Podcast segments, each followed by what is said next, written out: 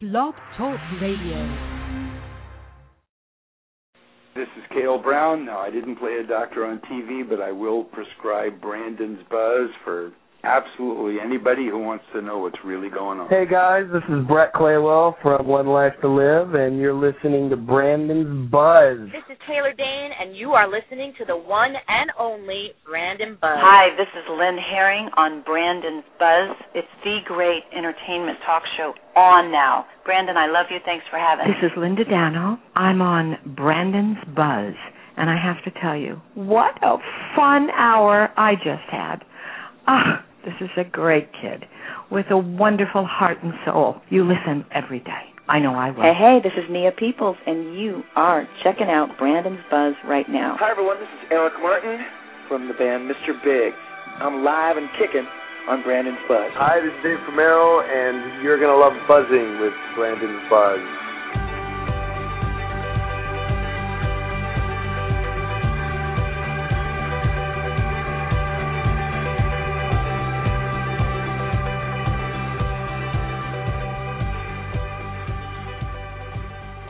Hey guys, welcome back to Brandon's Buzz. I am Brandon, thrilled to be back with you here at the Buzz after a little hiatus. I hope everyone is having a fabulous new year to hear. I know I am. I have enjoyed my little break, but I am ecstatic to be back, and I can't think of anyone, and I mean that, that I'd rather be back with than this brilliant, gorgeous, eternally young woman right here on the phone with me.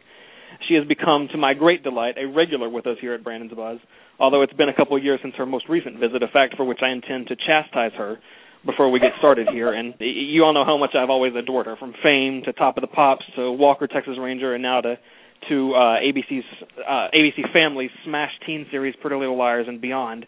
She has, as of the past couple of years, turned a great deal of her energy and focus to, into creating a seminar series on health, beauty, and mental wellness entitled The Elements of Life. And she's come by the buzz tonight to detail for us the latest iteration of that project and to hopefully spill a little dish on the upcoming PLL season finale. So without further ado, it is a great honor to welcome back here the magnificent Nia Peeples. You can't take me to task for not being here sooner. You got to invite me. yes, I know, I know. It's half my. You know, it's it's so funny because I was uh, every time there was a, a Pretty Little Liars uh, season premiere or something, I would always think, you know, I'm going to write Nia, and then I would think, no, she's probably sick of of hearing my voice, and and I would let it go by, and then of course I'd get busy doing other things, and another six months would pass, and and so it was great to get your email the other day. I, I really enjoyed hearing from you, and and uh, it's great having you back here. So it's always so fun to be. You're you're such a fun host. I love doing this show. you're very kind. so, uh, Elements of Life. You know, when you were here in February of 2010, you were just getting this whole project off the ground, and now you're airborne, and by all accounts, it's a huge success. You know, I know just from you know creating my blog and from creating this little ragtag dog and pony show here, the challenges of of creating something and praying that the people for whom it's intended gravitate and respond to it. And and and you know, as you prepare to celebrate your second anniversary, I'd love to hear first of all if getting this up and running was harder or easier than you thought it would be, and what some of the challenges were in getting EOL off the ground. Well, it was a really interesting thing because you know I I, I put it up just because I felt like it was something that needed to be, and there were people who had kind of read or heard me talking about the concept of it and said, please, please, please get this up. Sure. And so I did. So really, all it was was kind of an expression. It was like a blog. It was a sharing Absolutely. of certain things. The response was great, but there are so many things to building something. So I knew at the one year anniversary, which was last year, that I was going to have to decide whether to make this self sustainable or just keep plugging along and paying for it myself because it costs you know it co- there's there are costs in streaming video there are Absolutely. costs in offering things up to an audience and you have to determine if you want to keep it as sort of a hobby and if so how expensive a hobby or can you do something to make it pay for itself or Sure. should it be a business what is this thing going to be And you know, pe- people And- don't even realize the, the the cost of maintaining even a rinky-dink website, much less a you know a fancy website with video and and you know all the works. Oh no, it's so expensive. And then you get into the social media and how much time that takes just to get the word out. It's incredible. So I hired a business coach last year and worked with her for six months just because I figured I have to know what the possibilities are before I can make a decision. And so we went through this whole thing, and I mean, it was so much work, just homework, homework, homework. What is this? What do you want to do? What is that? Just to make sure I understood what it was I really wanted. And that that took months in and of itself. Like, well, what could be this, and well, it could be that. And I'm sure And this coach part- came at you with concepts that you had not even envisioned before. Oh, yes, of course. Because I'm a concept person. I'm a creative person. So forget about business. Like, hmm? no. So that just, you know, there were days where I woke. I mean, I'm not kidding you. The first day she came to my house because she's also a life coach. So she and she has this whole thing with neuro linguistic programming, and she wanted to get to know me and how I communicate, so she could understand how to communicate back to me and what it means when I say certain things and what kind of language I use. So our first day together was six hours in my living room. Oh my God. And she left, and I'm not kidding you. I broke down and cried for like three days. I'm not kidding. It was like, oh, I'm such an idiot. Because she would ask me a question, and I would answer it.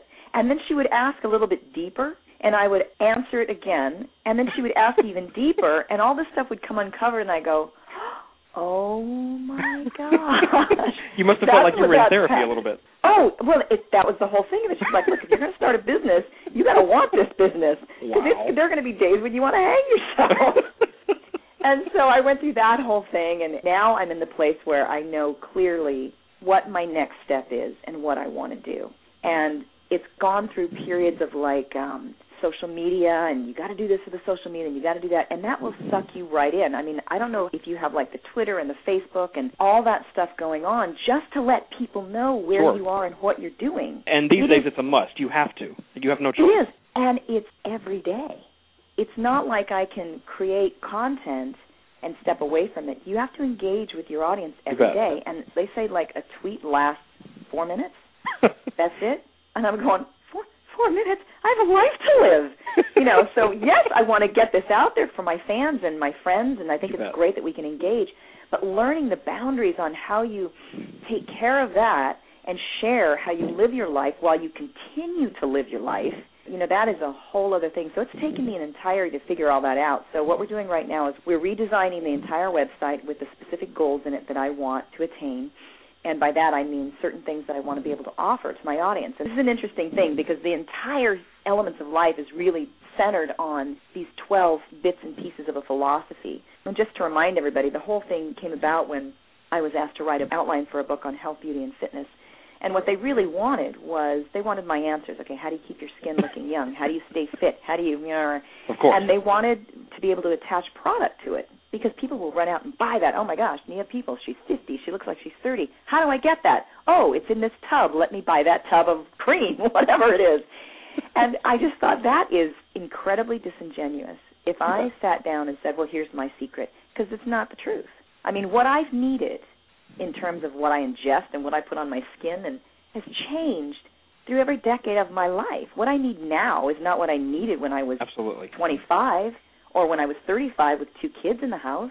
So it really came down to a philosophy and a holistic approach to beauty. and that's really one of the things I want to offer up on the website, but I want to do it in a different way. I want to offer up a membership that is so inexpensive that people can just come and be a part of it. They can come have a workout class with me. They can come learn about nutrition with me. They can come learn about the philosophies and get the seminars for almost nothing. And the more we can grow the community for like 10 bucks a month or something, the more you can grow the community, the more content I get to provide. Absolutely. So You know, rather it- than saying, look, you can be involved at two dollars or you can buy this for fifty or this for one hundred and fifty, I- it should be available to everyone. Inspiration is something that should be available to everyone. I've got stuff in there that's completely free. People can access much of it for nothing because they should be able to receive those positive, affirming quotes every day so that they when they get up in the morning, they click on it and they go, "Ugh, got it. I feel better. I'm on with my day." And I have so many people that just love those simple little soul starters. It Absolutely, I'm on I'm on your mailing list, and I get the I get the, the little quote every day, and and you know it, it, it, it's funny how the littlest thing sometimes can really set you on a different path or set you on a different mindset.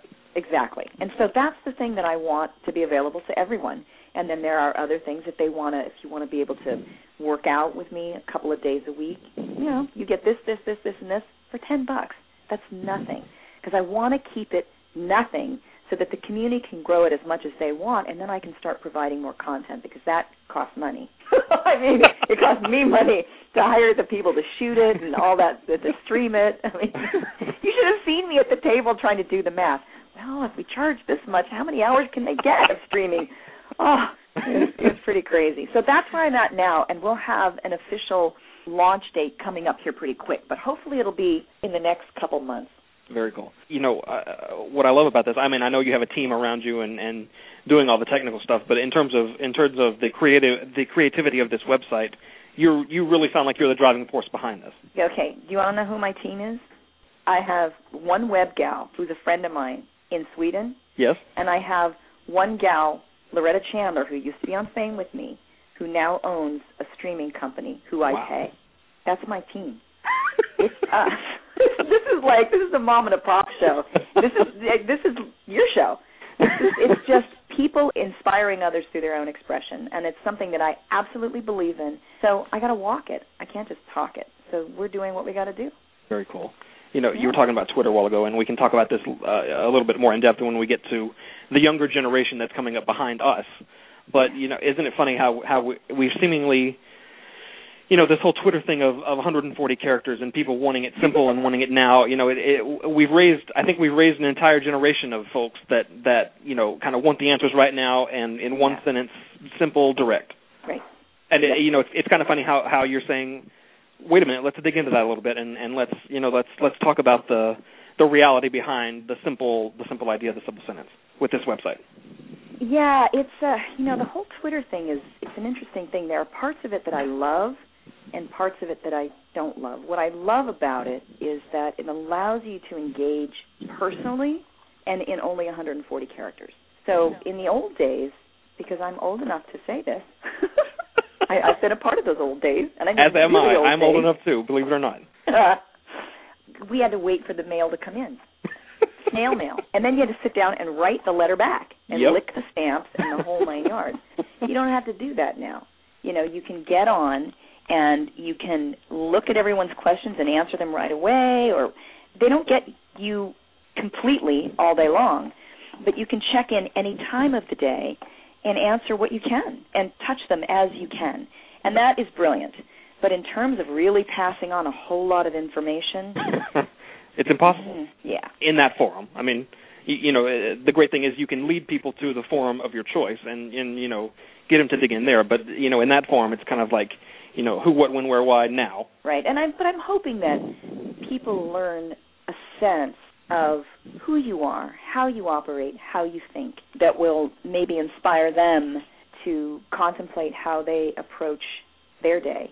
You know, so when someone says something and you respond in a positive manner, it turns it's just like the soul starters, the little quotes. Okay, that's going to turn that. And now I came onto Twitter and I was depressed, but one simple little thing, it's like getting a smile from someone, will turn it around. And so that's the best you can hope for. Of course, there are brilliant people who just are so funny in 140 characters, and you get who they are like immediately, and you're laughing hysterically. You're thinking, who are these people? Yeah, And why aren't they on Comedy Central? you know, but but as you say, what's great about it is is is uh, you know that you can connect with people all over the world, and you can not only participate in but lead the conversation globally about the subject you discuss on Elements, and it's actually you. There's no middleman in between you and the folks you're trying to reach with this. And that, but see, here's the whole other, the next step for us old folk trying to use Twitter. there is a way to use it to where you are connecting with those people. I haven't really figured that out. The people who are tweeting with me are mostly fans from the TV shows. Yeah. But out there, there are also people who are looking for a certain kind of inspiration or a certain kind of information Of course. that don't know anything about Pretty Little Liars. And I haven't gone that far, you know, to think, hmm, how do I engage in that community? I don't know. Hashtag? Is that how you do it? learning. Always learning. So, in terms of people who have who have listened to the the uh, the seminars on the on the 12 individual elements and you know Right. taken the course with you, what kind of response have you gotten from those people in terms of emails You know, I or tweets or I gotta tell you, I left for Romania in September to shoot a film. So I was out. I was there for three mm-hmm. months, and I thought, you know what I'm going to do while I'm there? I am going to create a little survey. I'm going to put all of the seminars, well, except for two. I have two of them I haven't finished yet. The ten of the twelve seminars up, and ask people to, you know, fill out a survey on what they thought about it, what did they like, what they didn't like. And I've got to tell you, people there was just a plethora of information. It was like they listened to it and it opened up this whole part of their heart and they went, "Wow, this was really powerful me because of da, da, da, da, da, da, da. Wow. And the suggestions were things like, I wish you could give this in a visual, like as a video as Sure. well. I wish there was a way for me to talk to you about it live. And these are all things that we're creating for the website.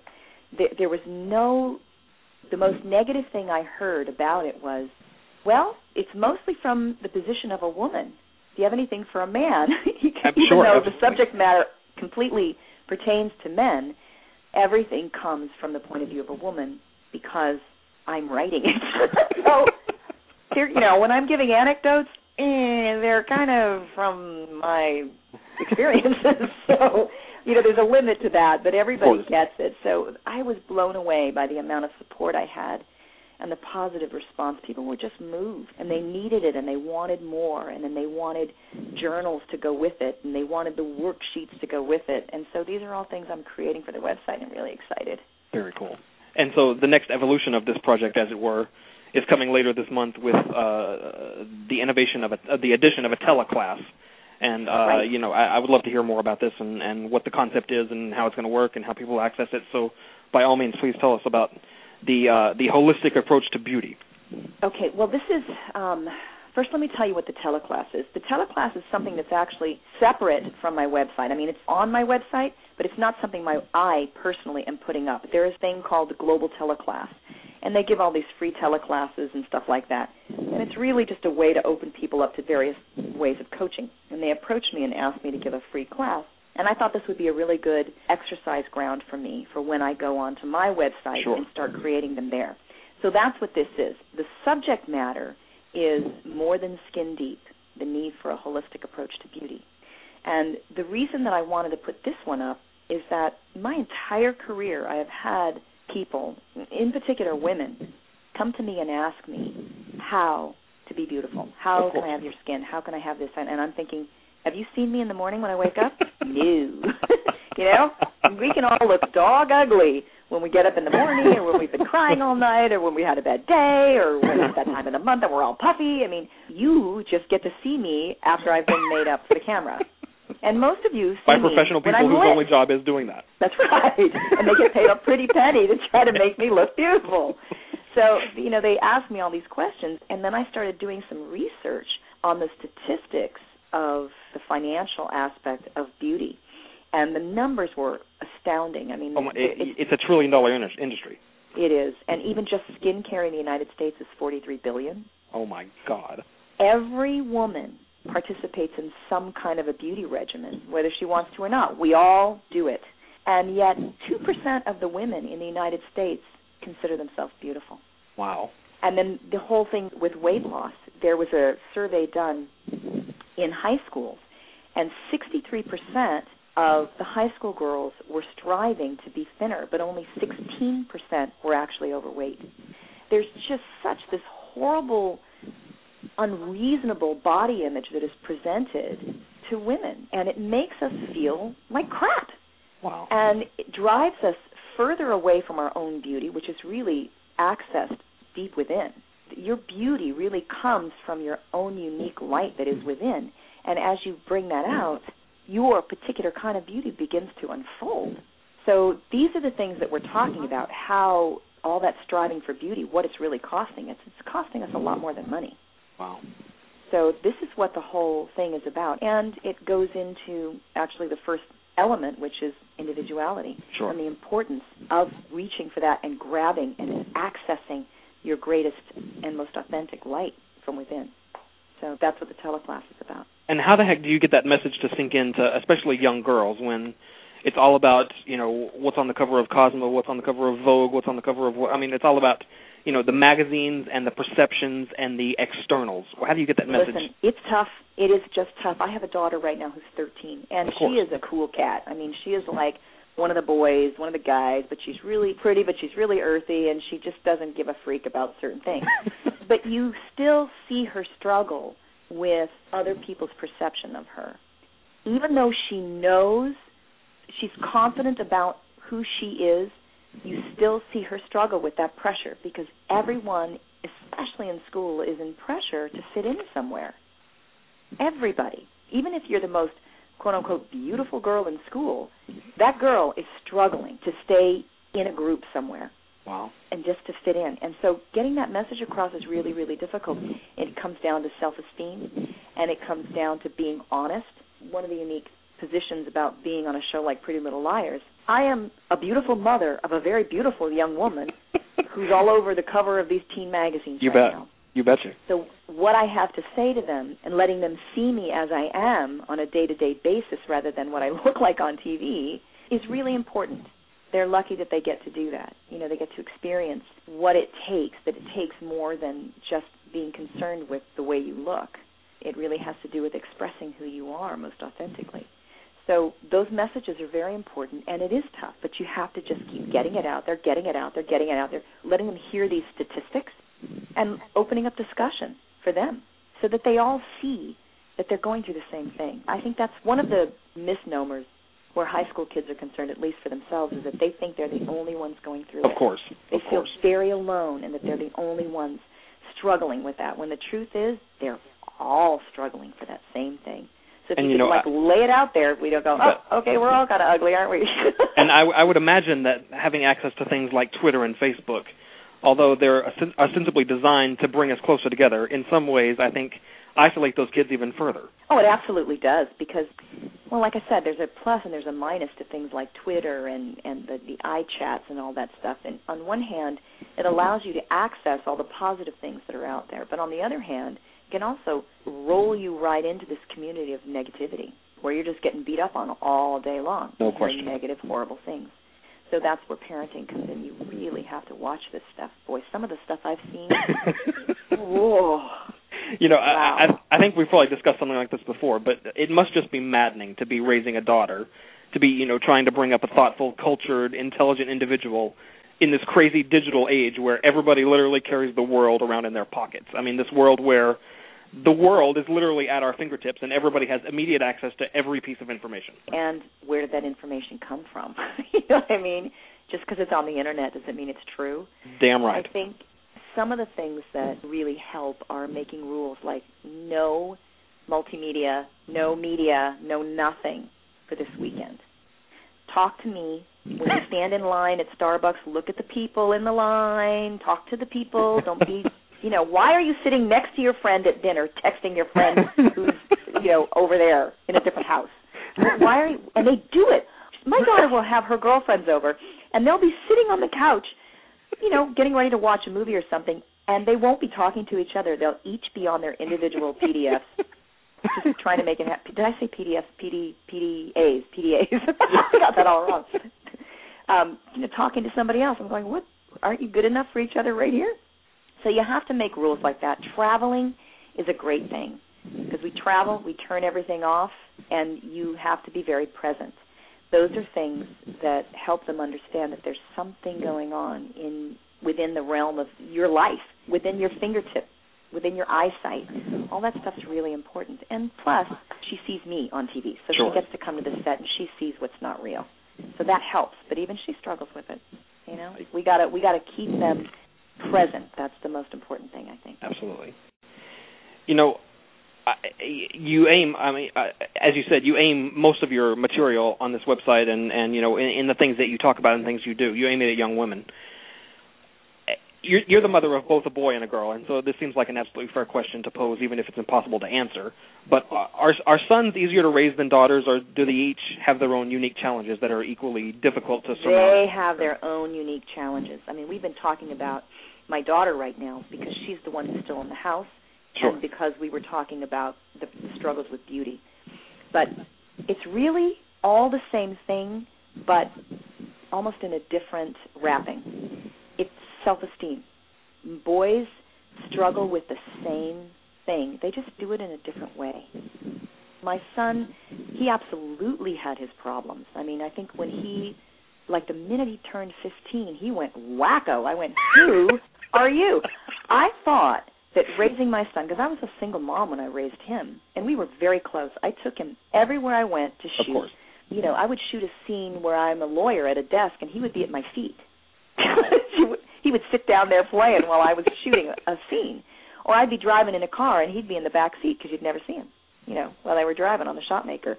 He really was with me every moment. He had we wow, we had so many incredible experience together. I and I was very honest with him with a lot of things, and I never thought that we would go through the things that we went through. But when he turned 16, I literally sent him away. he was lying to me, and I there were a lot of things that he like I, I just couldn't get a straight answer, and I finally went, you know what? There's no way. I am not living in my house with a guy who's lying to me. Wow. And I sent him to this place called Spring Creek. Yeah, we talked about it. Yeah. Oh man, it was tough, but let me tell you something. It wasn't one of those things. I don't believe in breaking a child's spirit. It wasn't about that at all. It was about making them understand that they have to be accountable for their own lives and that they in the end are the ones who are creating their lives.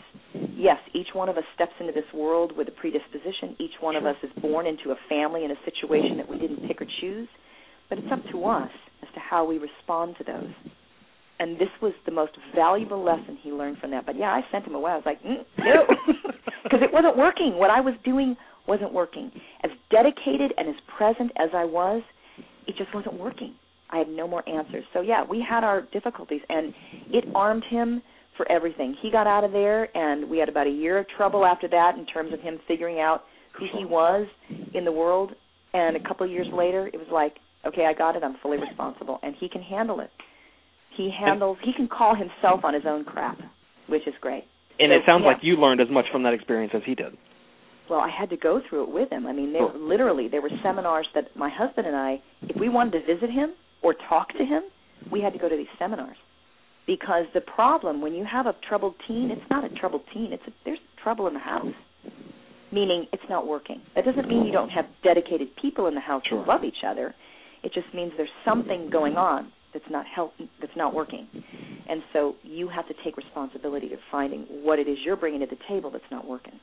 So yeah, and it's a, it's a worked on li- both as someone who grew up in a in a I wouldn't call it a troubled household, but my I lived with my father and and stepmother for quite a few years after my mother my biological mother died and and you know it wasn't quite a troubled household but we had we certainly had our issues and and I can tell you that it's a little piece of everybody's fault when there are those issues and when there are those problems. It absolutely everybody even you don't mean to, you can be adding to a problem without realizing it. And that's the thing is to identify what that is. I mean, I thought my son would get nervous about anything I said to him, and I'm not a demanding mother. I mean, I really honestly believe that my kids need to find their way. They need to I don't have any pre-described thing that they're supposed to do or something they're supposed to become. My job as a mom is to lead them back to themselves to figure out what their own deepest driving desires are and who they are most authentically and then help give them the courage to kind of access that and express it. Whatever it is, it doesn't matter to me. That's up to them to figure out. And so if I would hear my son say, Well, I want to play guitar, I would go, That's great. Let's go get you a guitar. That's what you want. Let's go. And all of a sudden he would shrink and I'd think, Wait, he said he wanted to. All I did was support it. But what I didn't realize was that my being such a go get 'em cheerleader kind of a mom, Uh-huh. that was pressure. Because what if he failed? In his little mind, it was like, oh my God, my mother. Wow. And all I was doing in my mind was supporting him. And so, Especially especially when mom is as successful at what she does as you were. In his eyes, yes, absolutely. and dad too for that matter. I mean dad's a famous musician so i mean even though it, it may not be acknowledged or enforced by you guys it's kind of always there in your own mind. It is, and that was something else I realized too was when I was growing up, attempting to get into acting or whatever, any little thing I did was a big step forward. You know, the first time I was in the background in a commercial and you could see my feet walk across the screen. Oh, oh my God, those are my shoes! that was a that represented a success to me because it was a step closer to I don't know maybe having my belt shown in the scene. but for Christopher, because he grew up watching his dad on stage and his mom on stage and on television, anything less than starring in a TV show or playing to you know an arena was failure. you bet So he couldn't count all those little successes. Playing in a cafe where everybody showed up and applauded and loved it, that wasn't a success to him. That was failure. and what the hell So can it- you do about that i mean wh- how do you how do you combat Um, you have to find a way of communicating that works for the child that makes them open up their eyes to other things. But the key is a knowing what they need, what needs to be communicated to them, but b knowing how they receive information. Where I could say, "Are you kidding me? Look at that! You had all these people in that coffee house, and they loved it. It was a huge success." That he's not going to hear that. I've learned that with my son, for instance, I my approach needed to change to where I said, "Gee, how'd you get those people there? Where did they come from? Very cool. Do you think they liked it?" And and it would get hit when I asked the question. It would p- cause him to pose the question to himself, and then answer them himself. When I'm shoving the answers in his face, it's like, "No, you're lying to me." so it that is the part of the communication thing that you have to learn, and it's uh, he always knew that I loved him, and I always knew he loved me. But man, there were times when you just want to go, "Shut up! Stop talking!" and and uh Sienna, don't let me get too personal here, but do, does Sienna understand who mom is and what she does the way Chris did? I think she understands it better. Christopher, you know, I- there, there's a this is a really general statement, but there is a difference between boys and moms and girls and moms. You know, like they say, little girls are daddy's little girl, Sure. and boys are mama's boys. There's a different way of idealizing mom. And so there was sort of this idealized way that he saw me, where Sienna, and part of it too is the way I raised her. You know, I decided to change some of the ways I raised her after raising Christopher, the poor, poor guy. oh, he's my little experiment. Um, but I decided to be more sharing with her and honest in where I was frail. You know, I never wanted my son to see me weak. I always wanted to stand firm and tall and positive for him. But with Sienna, I thought, you know what? She needs to know that I'm sensitive too, and that I'm not perfect, and that I'm willing to do my best, but I have grumpy days too, And everybody's human. and everybody's human, and that's okay. Embrace it. Just don't let that be your right to be a bitch to everyone. Allow allow yourself to be moody, but you know I need this time to be alone because I'm not Sure. in a good mood. you know, so I share differently with her than I did with Christopher. So she's a very different animal than he is. You know, I, I would also imagine in terms of raising a daughter versus raising a son, I would also imagine that all of your difficulty in navigating this road is compounded by the fact that you make your living and have indeed excelled for about three decades in an industry that pretty much demands that you be, at least externally, a specimen of of physical perfection. I mean, do you ever find yourself taking attack of of do as I say, not as I do with your daughter with regard to communicating and reinforcing for her a message of responsible health and wellness? Yeah, sometimes yeah, you just you hear what's coming out of your mouth and you go, Did I really just say that? you know, and she'll catch me when I'm going, Oh my gosh, you know, my thighs are looking horrible. Mom, mom, mom, stop it. She'll catch me as well. But the interesting thing is, you know, she was coming through all her hormonal changes as I'm going through mine. So on the on the back end of it, yeah. Yeah, so it's kind of cool because we both are having these hormonal changes, and I'm having to explain hers to her, and I, you know, I prepared her for it completely, and you know, we've kind of established this way. We have, in fact, I'm sitting in my office looking at a bitch jar. That's what it's called, and she created that bitch jar because sometimes she'll just open up her mouth, and man, I'll go, "Excuse me," you know, and she'll just stop herself and go, I'm sorry. I don't know why I said that, and she'll go put a dollar in the bitch jar. Wow. It's you know because we understand that we're these things are going to happen, and I don't want to take you to task. You know they're wrong. As long as you acknowledge that, let's just stop it. Let's not even go down that road. So I get that favor in turn because I have my days, and I she'll tell me go put the dollar in the bitch jar, and it just stops everything, and off I go. So it's funny. an interesting thing going through it together because we have to we kind of support each other in embracing ourselves through these changes. And do you have any sense of how your husband is relating to living with these two women? the ball busters as he calls them. Um, yeah. he's he's learning to kind of let us have our space, and he's you know he's very uh, he's very gentle with those things. He allows us as well to take those turns and those ups and his downs because he knows.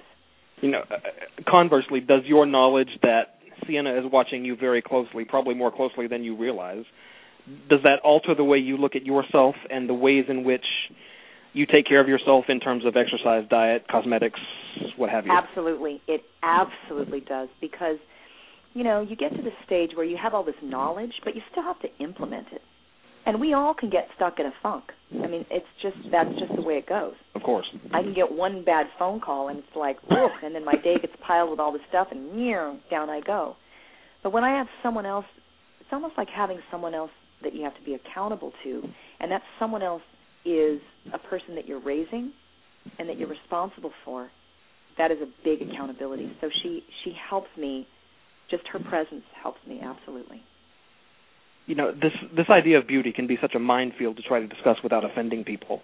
Uh, how conscious of that do you have to force yourself to be? Well, I mean, you, you know, clearly you're very passionate about this, and I wonder if part of the reason for that is that you were so celebrated for your physical beauty as a young star, and even I'm sure today. I mean, I've sat across from you at a lunch table, and I can testify you were flawlessly gorgeous. And and uh, you know, I, I wonder if if because you were forced to become so conscious of how you looked at such a young age, before you may have even been prepared to deal with what all that really means, is why you're so passionate about it today. You know, I think it's an interesting thing because the beauty part of what I do is something I have never acknowledged until recently. I never wanted to be known for that because growing up I was like, wait, I work hard and I'm good at what I do. Isn't that enough? Of course. And the beauty thing, the, the truth was, I didn't wake up every morning feeling beautiful. I didn't. I still don't. Oh my gosh, I wake up in the morning and go, oh, the bag. I do the same thing to myself that everybody else does. I just, you know, there's there are a few things that I real and I because I've thought about this a lot because people would ask me those questions and I think why are you asking me this? And that's not that's just you know everybody has their perception of what beauty is sure. and, and I listen I I go to the grocery store and see all these magazines every day. I see these covers of Cosmopolitan and I'm going wow they look great they look great. And I know that there's Photoshop and airbrushed and uh, to within an inch of their lives, yeah but I'm falling into it as well. I'm like, what am I, hello? I grew up in this. It's ridiculous. so I think one of the reasons that I'm so passionate about is because it finally clicked to me what the what the proper answer is.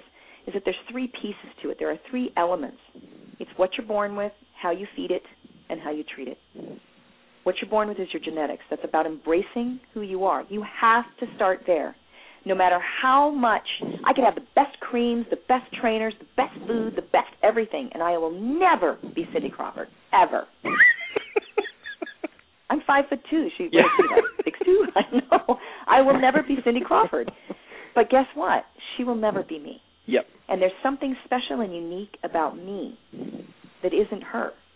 And this was the piece that's really, really been missing that's your genetics. And you begin by embracing who you are and being realistic about who you are on a genetic level. Sure. How you feed it, meaning what you put in your body, you have to understand the physiological science behind what you can affect and what you cannot. So, what you put in it and what you put on it. And lifestyle, how you treat it. Your lifestyle is really important. Stress is real. Probably one of the biggest things that people don't understand about looking good, being beautiful, and having an essence of beauty in your life is that whole stress factor affects way more things than almost anything else. And not just on the outside either. I mean, you know, they say they say the heart, they say the brain, they say the the liver. I mean, all your all your organs. I mean, they say that stress is basically the number one factor in terms of uh you, you know uh, affecting your health and it's it's so it's so funny. I've, I've been reading this book called The Biology of Belief, and it really is about the physiological changes that occur through stress and through how your thought process changes your physical body. It's amazing to me. Absolutely. So do I have to be careful about what I tell women? It's I do in that I want to make sure they understand the whole piece of it. You know, when I say what you're born with, I'm saying don't try to look like me because you're not me. As much as I am not going to try to look like Cindy Crawford because I am not her. but there is something beautiful with each and every one of us, and that is the piece that I'm after. Do you find that because people love you, I mean, I love you, and I know you have millions and millions and millions of fans around the world who uh, you know have looked up to you for years. I wonder if if you think that you talking about these things in terms of in terms of beauty, being such a beautiful woman, do you find that you talking about these things puts you at an, at an advantage or a disadvantage in terms of people no listening to you? I would imagine it's both. I would imagine there are people who um who just go, "Yeah, easy for you to say." Exactly. You, know, you roll exactly. out of bed in the morning. You know, you've got that that Asian skin that's just. I have great skin. I, you know what? I can go to bed with makeup, false eyelashes, the whole thing, and wake up in the morning and I'm okay. Not great, but I'm okay. Like it's not my face doesn't break out. I don't Yep. have that kind of skin. But I have a really bad digestive system. Maybe that'll make them feel better if I tell them. I was like, oh, my stomach. If I'm not careful about what I eat, I just get bloated. So we all have our ups and our downs, and so and uh, and our weaknesses and our strengths, and that's what I'm pointing out. But the answer is there are going to be people who look at me and go, "Oh yeah, whatever, easy for you to say," and then there are those who are going to look at me and go, "Now I get it," because I think most people, when you meet me or when you talk to me, they understand that it's not. I mean, the beauty, the extraordinary part, what people might term extraordinary, about a person's beauty. In my case doesn't have to do with the perfect bone structure Sure. or the color of my eyes or it's the combination of all that with my crooked lips and my sense of humor and my outlook that people would term extraordinary i think. It's the entire package. It's the combination. If they catch me on a good day. if they catch me on a bad day. Whoa. Whoa walk away so you know it'll be what it is and those who are ready to listen and can benefit will i don't know So getting back to the teleclass for a minute, what is the best way for people to find this? First of all, it's on March 28th, Yes. 9 p.m. p.m. Eastern, and it's live across right. the world, I assume. So uh, 6 p.m. Pacific time. Six, Uh, and yes, uh, this is going to be this is going to be a live. I mean, you're actually going to be on the phone with people in like a conference call setting, or what is the? Yes, it's going to be, a, and this is going to be really interesting for me because I said to the girl who was setting me up, I said, I could have hundreds or thousands of people on this phone call. How do I pick whose question I'm going to answer? She goes, Ah, you just got to reach out and pick. And I'm like, You mean like the loudest person? I don't know the technology. If, if for nothing else, you should join the call just so you can laugh and cackle in the background and throw out random questions that have absolutely nothing to do with anything. And you're going to have no idea what's coming next. Right. No, I have no idea. So I mean, I'll present. I'll present a little bit of a. I don't. I don't like calling it a teleclass because it makes it sound like I'm teaching people Exactly, something yeah. really I'm, I, I'm just sharing. I'm Professor not Peeples. teaching. Yeah, Professor Peeples. Yeah. So the best way to do it is really just to go to my website because it has all the links. So if you go to niaselementsoflife.com and on the the home page there's a video right up the front. You can click on it and all the links are right there to it. Or you can go to eolgal.com if that's easier. Very cool. And if this is a huge success, I mean, are we, is this going to lead to more of these? I mean, is this the direction you're heading in, or? I don't care if this is a huge success.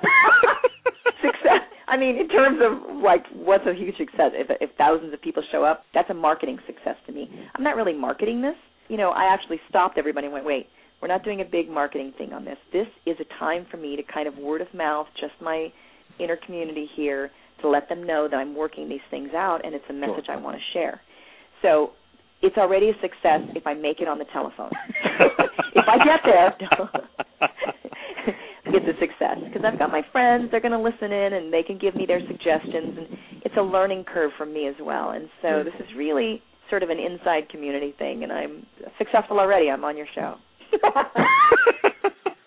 but it, it, I mean, it sounds like in terms of where you want Elements of Life to go, uh, which is what you were talking about at the beginning of this Yeah. uh, conversation. It sounds like this is a direction that you're at least looking in. Absolutely. One of the things that you know when we launched the website, the intention is to offer up one workout class. I'm going to go do once a month with my old friend and trainer, Mr. G, who's fantastic. And so they'll have a new one of those up once a month and then eventually once a week where they can live stream it and work out with me and him in a class, which would be really, really fun because he's hysterical. And the other piece to this is that every month a certain seminar on the subject, let's say it's on forgiveness, that seminar will be streaming live, that you can mm-hmm. access it. And I'll also have a call just for the members of the community that we can get on and have a live discussion about Awesome. that particular seminar. And sometimes I'll have a guest in, like maybe I'll call Christoph and say, "Hey, listen to my seminar. Come on, let's have a discussion about the power of forgiveness." Very cool idea. So Very that'll cool. happen once a month. Yeah. Wow. So the last time you were here for a chat, I believe that Pretty Little Liars had just been picked up to series. In fact, I think it was maybe the night before we spoke. Mm. And you know, now you're coming to the end of your second season, and it's a huge smash. And you know, we fans are on the edge of our seats, heading toward the big revelation of A's identity. I suspect this has been a very interesting experience for you. Have you had fun doing this role? Well, yes and no. you got honest Nia here again. I love the people. Don't get yourself in trouble now. No, I. What do I care? um, I know. I think I got myself in trouble the last time I Yes. did show. Yes, you did. I did. no. Um, I love the people on the show. The girls are great. The people who created are great. It's just one of those things where, from the top down, they really put a great team, and I mean, a great at what they do, but great people as well. And so I love that aspect of it. But from the character standpoint, especially this season, like the end of season one was interesting for me because it dealt a lot with my daughter and her issues of her sexuality. Absolutely. And it put my character in a place of really having to dig deep. And so as a thespian, that was very interesting for me. Absolutely. Season two, I think they just couldn't afford me or something. but they're just I mean, I'm literally they shipped my character off to Dallas. And I know there there are so many reasons that go into this and you know you can't it could be reasons like they only had so much set room on the stages and so they had to lose a set, so let's lose Emily's house so we can put her, you know, double her up with Hannah and uh, then we can create a different set here, you know, for the season. And so they shipped me off to Dallas, but my daughter almost died in the hospital.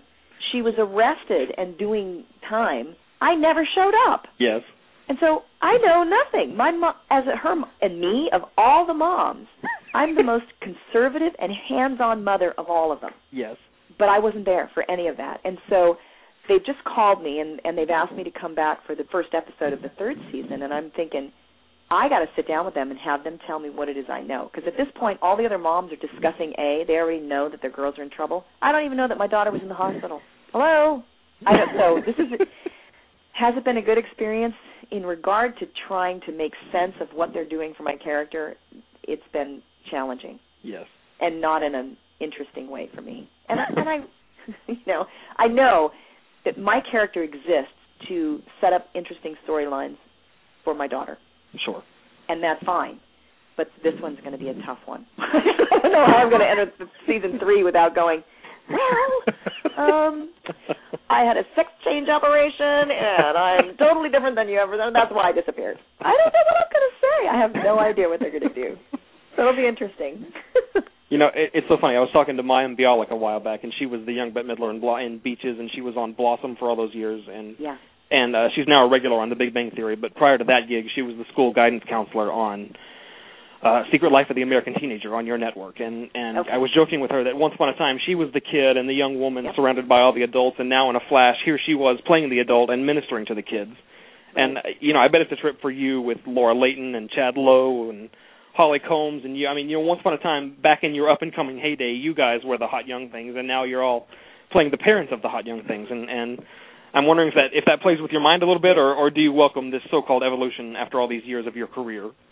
I don't think that the uh, that the position of the role of playing a parent plays with our minds at all because it's where we are. It's what we've grown to, Sure. and I think we welcome that. But I think what does what what I have, have experienced as being the most difficult for all of us is that the roles that we play are not Are secondary. fully developed. Yeah. Well, secondary only in terms of the reality of the characters. Uh, I've never done a series before where, without going in and saying, "Here's who my character is. Here's the backstory. Here's where I'm coming from. Here's where I'm going. What do I want? Da da da," da," without having so much detail. But because we are there to create interesting storylines for the other characters, we have to kind of turn a blind eye to some things that just don't work. My character, in an exceptional way, has had to do that this year because I've gone off to Dallas. Yeah. But the hardest thing is that you have to kind of half do your job because the minute you start asking deep questions that really cannot be answered, it's trouble as an actor. You know, so you have to kind of fully be present in the moment without making total sense of everything that's going on. Absolutely. That's the You know- hardest thing for us. You know, for those who don't know, you're playing the mother of a teenage daughter who has recently come out as gay and who's been struggling mightily with these issues of her own identity. And your character, who is a very loving mother, but you know, I think it's very fair to say a, a, a very conservative woman, initially had a very tough time coming to grips with the truth about her daughter. Right. I'm wondering if it was tough for you to play that material because you know I, I know I mean I don't know you intimately, but I feel like I know you as stupid as that sounds. And I, I would imagine that you know growing up as a dancer and coming of age as an actress in a forum like Fame, you had to come to terms pretty early with the notion of gay people. So I'm just curious if you had trouble getting your arms around that aspect of your character because you played the hell out of those scenes. Uh, You know, it she's very different than Nia. It it really was about understanding or creating something for my character that meant the same to my character that it would mean to me. So if my character believed with all her heart that it was against God's will, that it was absolutely blasphemous, that it was just it, was a freak of nature for that to be or or no, and in my character's case, she believed that it was just a choice, Sure. a mental choice, and she believed that her daughter was being influenced by someone else, and so my daughter was believing that, oh, it's not a big deal, I'm just going to dabble in this. And then I'll change back. Yeah. And that's not what Nia understands, but that's what Pam understood. And so the dangers that she was getting into, I- you know, I had to liken it to something very different in my life, but I had to liken it to something that was as important, as deeply as important Sure. to me. And that's where the desperation came in. So for Pam, it was really about misinformation. It was really about believing something because of the way she was raised and not questioning it. And so it allowed her to have a really interesting storyline when Absolutely. she did she her love for her daughter and her belief in who her daughter was caused her to examine her own beliefs and where they came from. And that was a big, big step for her, and it was just a, it was a wonderful storyline for me then. Absolutely. Yeah. You, you should know that one of my best friends and I watch the show together and we talk about it and we have a theory that you or one of the other parents, but I happen to think it's you for whatever reason, is A. Because I've been gone, you mean? Hmm, suspicious. Can you shed any light on on, on that at all? Are kidding? no, I can't. I'm sorry. No, I'm not allowed. Damn it! I was trying to sneak in the back door with that. But A is revealed on Monday, right? Uh, yes, I, I, I believe that uh, uh, the season finale, which is Mar- March 19th, I believe that they're supposed to to uh, reveal the big secret. They're going to reveal A. I think that's what they're saying. But consider this: the show goes on another season, Absolutely. so you got to think about what that means. And you know, I, I mean, they very smartly kept the secret going for two seasons already, and you know, they, but they've also been developing so many other satellite storylines from it to, uh, you know, I think eliminate the concern that this will be another thing like Twin Peaks, where they got everyone so wrapped up in the idea of who killed Laura Palmer that, you know, once they answered that question, the audience deserted the show because that was the only hook. And and you know, I think that Marlene and her team have really taken the lesson of that and learned it well here. I mean, I, I hope so anyway, because I love the show and want it want to see it go on for many more seasons, and and I think it has the potential to do so. 'Cause there's a lot so going on. They do. There, there's so much going on that when I I sit down and I tweet on Monday nights during the show, and uh, half the time I have to go, "What is going on?" Because if I missed the week before, it's like, "Wow, it's that thing is so fast paced." I'm like, "Who is that? Where'd they come from, huh?" And they have all the backstory. I love those Twitter fans. Absolutely. They know. and it's it's so much fun. It must be so much fun, not only for your fans, but for you to to uh, integrate that way with your fans. It is. They. I think they like telling me that. It's hysterical because they'll. Well, you know what? It was the same way with the soap opera fans because they knew way more about Oh, the sure. show than I did. Or we're obsessive that way. Well, yeah, and the show's been going for so long. So what's going on with my Christoph, by the way? Oh my goodness, you wouldn't even believe the mess. so so Neil's brother came back to town for a while, Malcolm. Oh. And Okay. uh he had a new fiance and of course I, I I'm sure you know years ago that Neil and Malcolm had a little thing over Drusilla. Malcolm slept with Drusilla and that's how Lily was born and and Right. so so years later years have passed now and Malcolm came back to town and Neil slept with Malcolm's fiance and created a baby and now they're married but they're not really in love. It's just a big mess. It's time I know you, I know what the answer is going to be, but it's time for Karen to come home to Genoa City and set all of this mess straight. Oh no, that's not happening. that's not happening. No, not gonna happen.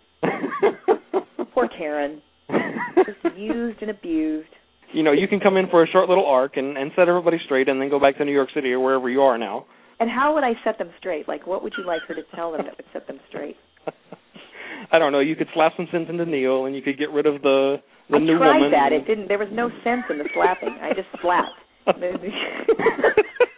he felt the slap, but I don't think there was any sense in that. He didn't receive any sense. Nope. Done. It was over. so no chance at all is what I'm hearing. No, I don't think. I- you know, I think when, like I, I think I I talked about this earlier on, but when my character came on, I mean, I, I was on for two seasons, and I had like three or four different executive producers Uh, yep. in that time. Yep. It was insane. So they never knew what to do with that character, Exactly. and that was the biggest problem. And, they And I said, believe you said they they tried to get rid of you, and then they couldn't with because of your contract, and so. yep. Which was great because it, it resulted in the best storyline for Karen ever. So at least I got to leave um sinking my teeth into something. That was great.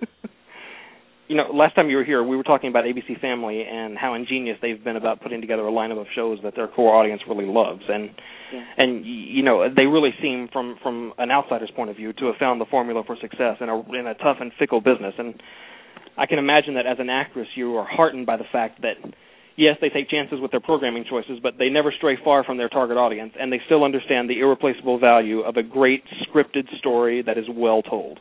That's the truth. They're doing very well that way. They're very clear on their demographic and how to tell a story. That's invaluable. Although I, I will say, when they said ABC Family and I read the first script of Pretty Little Liars, I thought this is really racy. it's racy. ABC Family. You know, you you hear ABC Family and you think, ah, yes. oh no, no, no, no, no, no, no. very racy. But I mean they've been they've been absolutely expert at, at you know really galvanizing that that late teen early 20 audience so They have been. They've also taken a very different approach in how they market everything. If you notice, their marketing is very integrated. So you'll see the Pretty Little Liars girls doing, you know, ads for Tresemme. They have to come up with different ways of basically getting funding because it used to be just commercials. Mm-hmm. But nobody watches commercials anymore. There's TiVo, and so what is the value of a commercial? Yes. You know, how many? If you have five million people watching your show, how many of those five million people are watching the commercials? So the mm-hmm. value has really, really gone down. So they've integrated a whole other way of using the stars in an interaction with the product itself that's brilliant. And I think they're really, really smart to do that eh, eh, because otherwise TV would just sure TV would just go away. As well as other revenue streams in terms of books and and DVDs Right. and you know merchandise and and these kinds of things Yep, absolutely. A lot of Twitter. I mean, the girls were actually they had a Twitter training session. if you can believe that. They had a Twitter training session. That's pretty awesome. And they Wow. have them, you know, record things for Facebook and they they make them do all these things that are, you know, normally God, when I was doing it, no.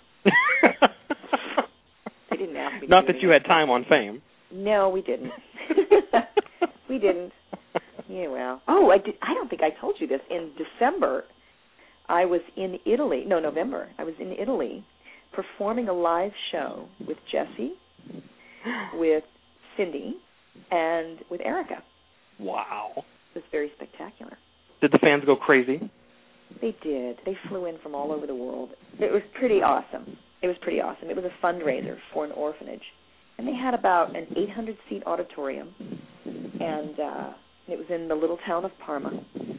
each one of us got to get up and sing some stuff. They had dancers and a live band and just a beautiful, beautiful presentation. And it was really, it was really kind of neat to get up and perform with the old cast members because, you know, the last time we performed together, we were in our twenties. Absolutely. And it was kind of nice to be with them now as we're approaching. Well, I was the oldest, so as we as they're approaching their fifties, because everybody's kind of settled in who they are. Absolutely. And they've worked very hard at what they're doing, and they've kind of just they just become who they are, and it's nice because there's no posturing or posing, and it's just support. And it was really lovely to experience how these beautiful people and how how beautiful they have become. That was a real great experience for me. I really enjoyed that you know, it's so funny. There's a there's a channel called Ovation here in the states, and I, I assume it's around the world too. But they've been showing the reruns of Fame in the mornings, and and it's been great fun turning that on sometimes and just looking at the old things that that you guys did, the work you put into those to those dance numbers and the music numbers, and and uh, it's just crazy looking back at they all. They were pretty brilliant. You know, when you go back and you look at that stuff and you go, there's really not much that can hold a candle to that. I mean, I love Glee, but those dance numbers in Glee, I'm sorry. nope nothing like what we're doing, yeah, and it's understandable. Bet. It's because you know we were high school of performing arts, so we had dancer dancers, and these guys ha- are singers, sort of backed up by dancers. But th- wow, Fame was mm. Way, way, way ahead of its time, and I'm so honored to have been a just a part of any of that. Speaking of reunions and things, people who know me well know how much I loved Walker Texas Ranger back in the day, and, and I've told you this privately, but but you broke my heart into about 54 pieces when you revealed to me on this very program that you didn't fully enjoy your run on that show because it looked like you were having the time of your life, beating the crap out of everybody on that show. but well, I, the beating up part was really fun. I liked that. But I understand no, you I, recently took part in a Walker reunion of sorts, and I'd love to hear how that all came about. I did. You know, well, here's what here's what it is. Is you know, this is so funny the way they think these things come about. You know, it's weird because you work on a show 12 hours a day, 12, 15 hours a day with people for years, and then the show ends and you go off and you join another show. You bet. And it's time gone. to vi- you know, you don't. That's it. It's like a phase of your life is over and you move on. you have a different family. It's just a different thing. So we were approached by this country music festival in France. It's hysterical because it's in the middle of nowhere in a place called Mirande. But they started this little country music festival, and now thousands and like tens of thousands of people show up to this country music festival. That is hilarious. In France. In France, in the country, yeah. How do they know from country music? I, you know, who knows? It's like, you know, last time I was in Japan, they had a big Elvis thing going on. I don't know how they know these things, but country music became very, very big there. The whole western hats and the boots and the whole nine yards. So they asked us to come over and be what they're calling us like the the um the godparents or something of the festival which requires us to kind of do some ads to show up sign autographs and participate in this thing wow. for 5 days and so we all got together to take pictures for the festival and it was the first time I'd seen any of them since the That's day we hilarious. wrapped on the show yeah so it was and everybody looks pretty darn good I have to say and was it Chuck and everybody, or was it just Chuck was not there. Chuck won't go. He's Chuck's. There's like the cast, and then there's Chuck. you know, Gotcha. Chuck's his own his own thing. Um, let's see who was there. Sheree, Judson, um, Clarence? Clarence was there, and then the two guys, Jimmy and um, what's his name? They did Sons of Thunder. Uh huh. Yeah. I actually had never met them before Wow. because I didn't work with them. So yeah, it's and it's great. So they pay you a little bit of money. They fly you over first class. They give you a limo. They treat you like like royalty, and they put you up in the chateau, and you have to work like five minutes each day. So I'm telling all my friends, come to the festival. so a bunch of my friends are flying. You know, those who can afford it right now. Everybody's broke. Yeah. Fly to France and just hang out at the chateau. We'll all be like in my room. There'll be ten of us probably sleeping on the floor because that's So the way cool. we roll. Shame, shame. I'm the I'm the world's worst celebrity. I'm telling you. Yeah, just come sleep on the floor. I don't That's care. funny. That is so funny. But it must have been a blast seeing everybody again, right?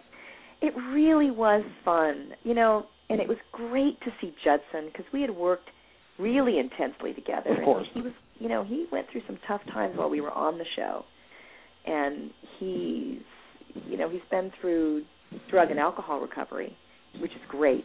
I think he's been clean and sober for, I think he said four or five years now. Wow. And so he works as a counselor and actually moved down in the vicinity of, of his recovery program, and he donates his time there. And he is happier and more settled and looks better than I've ever seen him. Very cool. So that was awesome, just as funny as ever. so that was great. That was really, really great. You know, the last couple times you were here, speaking of country music, you talked about the Teen Whisperer, which I believe had been picked up uh, as a special by CMT. Did I miss that entirely, or, or is it still on the pipeline? No, because the... it got it got picked up first by TNT, and then they had a shoot like a little sizzle for them, and then they had a change of guard and Oh. they dropped it. CMT picked it up, actually started casting it. They had a change of guard, Oh. so they dropped it. And we Wow. just went, "Whoa, this is way too hard." and I think the I think part of the reason really was the budget was hard. It was just Yes. tough because what we were doing was so expensive live on a ranch. Crunching the numbers made it tough, and then Sure. CMT, which is you know is that Viacom, MTV, all that's the same kind of thing. MTV had this horrible thing with one of their reality shows where one of the reality stars killed the other one, like a girlfriend or something. Oh. I forget which show it was. But they have these extensive background checks they have to do on everyone, from the crew to the people who are in front of the camera. Sure. And so they required, you know, we we had the budget and everything worked out, and then they said, okay, now we have to do these extensive background checks, and it was like twenty grand more in the budget, and then twenty grand more here in the budget for that. This, and we just went, well, our budget didn't include background Yeah. checks for goodness sake. So they kept adding these mandatory things in that we just we couldn't squeeze it in the budget. So I think the budget just got too hard, Hmm. which is really a shame because the show is so needed. And I And the message. that's what I mean. And so I, I honestly I'm kind of letting it sit for a little bit, but I want to go back out with it because I think it's an important thing that needs to be done. You know, it must break your heart when you work so hard and you get so close, and then you just get right to the edge, and then it, it just kind of fizzles. That's the way it is. I mean, you know, I have friends who write scripts and they've made a good living writing scripts and not one of them have ever been made. So, you know, that's Hollywood. You spend 2 years developing stuff and then eh, nah, change my mind. wow. What? I did a pilot for Lifetime once called The Coven. And it was really well done. It was me and Paula Devicq. And um they finished the whole thing and they tested it and did well and then they said, "You know what? We really can't see a show about witches being on Lifetime." And I just said to my agent, I said, "Well, couldn't they figure that out before they spent a couple million dollars on the pilot? Because it's called The Coven, and it's always been about witches. It's not like you could make it about yes. you know, cows. Hello? What? Why didn't you save yourself a little bit of money and make that decision before you greenlit the pilot? It's so weird. Things are weird in Hollywood. I don't get it. and now, of course, witches and vampires are all the rage. So. They are, but maybe not on Lifetime. I don't know. Who's in charge now? Who knows? I don't know. So, what else are you working on? What's coming down the pike for Miss Nia Peeples? You know, it's pilot season. I am out there looking for the next real series for Nia. I think I'm ready to do another series, so I'm out there looking. But it's tough. It's tough for a 50 year old woman out there, especially. Even know, one I- as gorgeous as you. Well, it's actually kind of. It's a weird. Okay, uh, I have to. I have to. I have to share a secret. I, for the first time, my agent called me and said, "I need you to go on to IMDb. That's the Internet Movie Database. That's Uh-huh. like the pro site for everybody to go when Uh-huh. you need information on someone and what they've been in, and this is where you go. And I need you to remove your birthday." And I said, "Why? You can. It's everywhere. I'm proud of the fact that I'm 50." He said, "No." He said, "It's just that people get confused because when they see you, your picture, and they see that, they don't. They think you're lying." wow. And so we, you know, because I, I can't really play 50. I can play younger. But when they look at my birth date and they haven't seen me, in, and nobody has seen me in a long time. I mean, in terms of walking into their offices, they're like, "No, that's she can't play 40." When the truth is, I really can't play 50. So it's an interesting. I've never been in this position before, ever. And so- Unbelievable.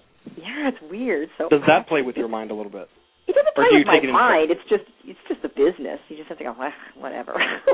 because I'm proudly who I am. I think it's empowering to, for women to share their age. Sure. Why should you ever be ashamed of all the years I've busted my tail and all the things that I've learned? Why why would I be ashamed of that? But it's just a confusion factor. Sure. But you know, when, when, you know. when you have worked so steadily and and you have achieved such success for yourself in multiple forms of entertainment, it must be a little bit of a trip to to think that it's now a detriment.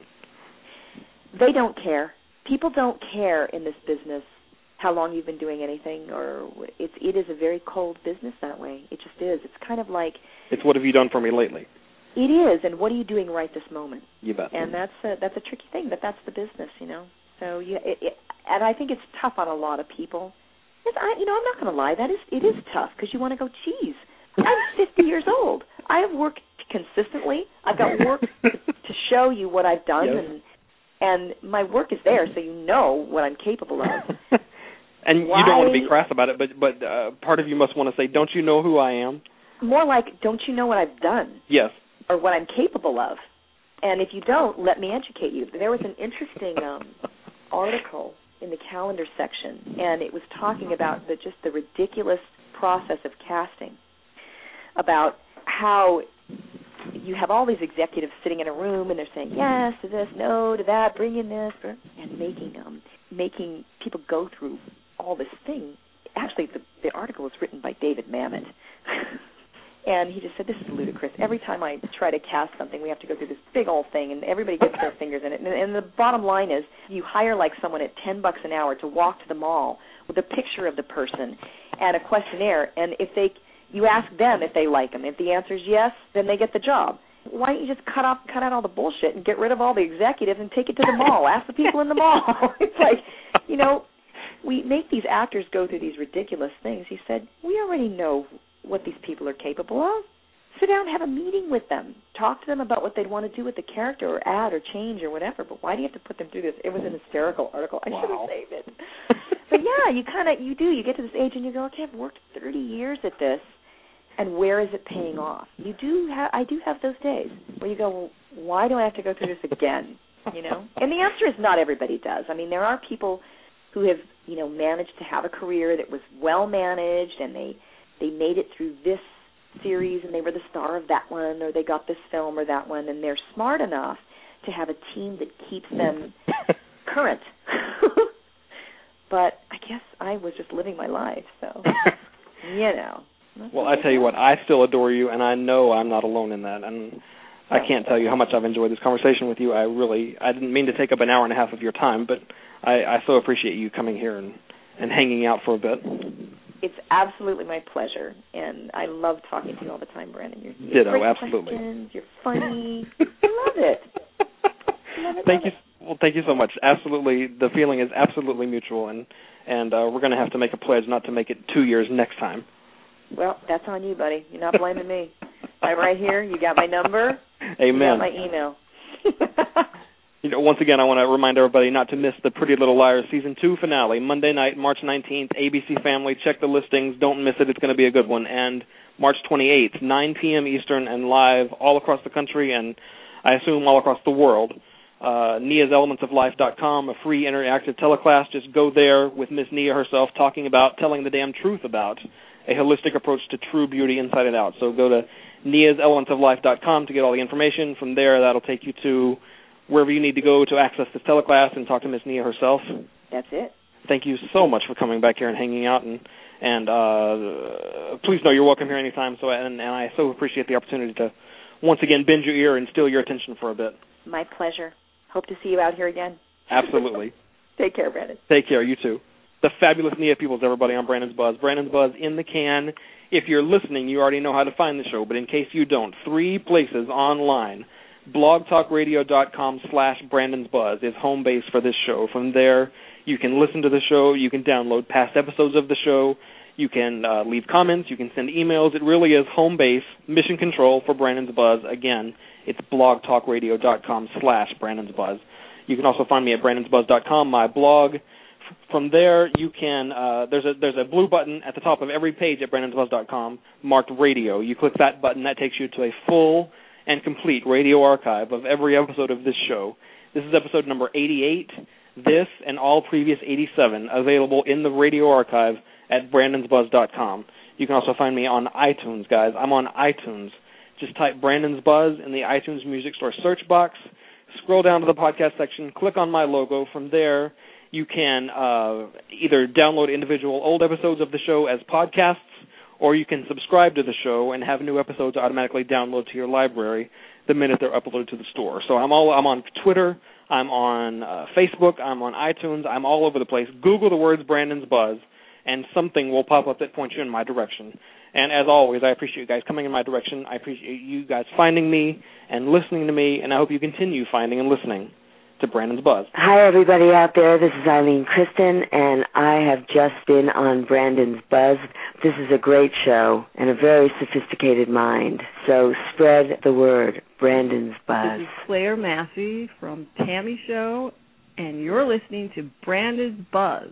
Great guy, great show. Check hey it out. Hey guys, this is Brett Claywell from One Life to Live, and you're listening to Brandon's Buzz. Hi, this is Lynn Herring on Brandon's Buzz. It's the great entertainment talk show on now. Brandon, I love you. Thanks for having me. so if you feel that you just can't take it, and your world isn't what it seems, don't forget that life can be what you make it. Baby, when you live on a street of dreams. Hey, this is Nia Peeples, and you're with Brandon's Buzz, the place to be. Hi, everybody. This is Nicholas Walker. Merci à vous tous. Écoutez Brandon Buzz sur Blog Talk Radio. Bonsoir et à très bientôt.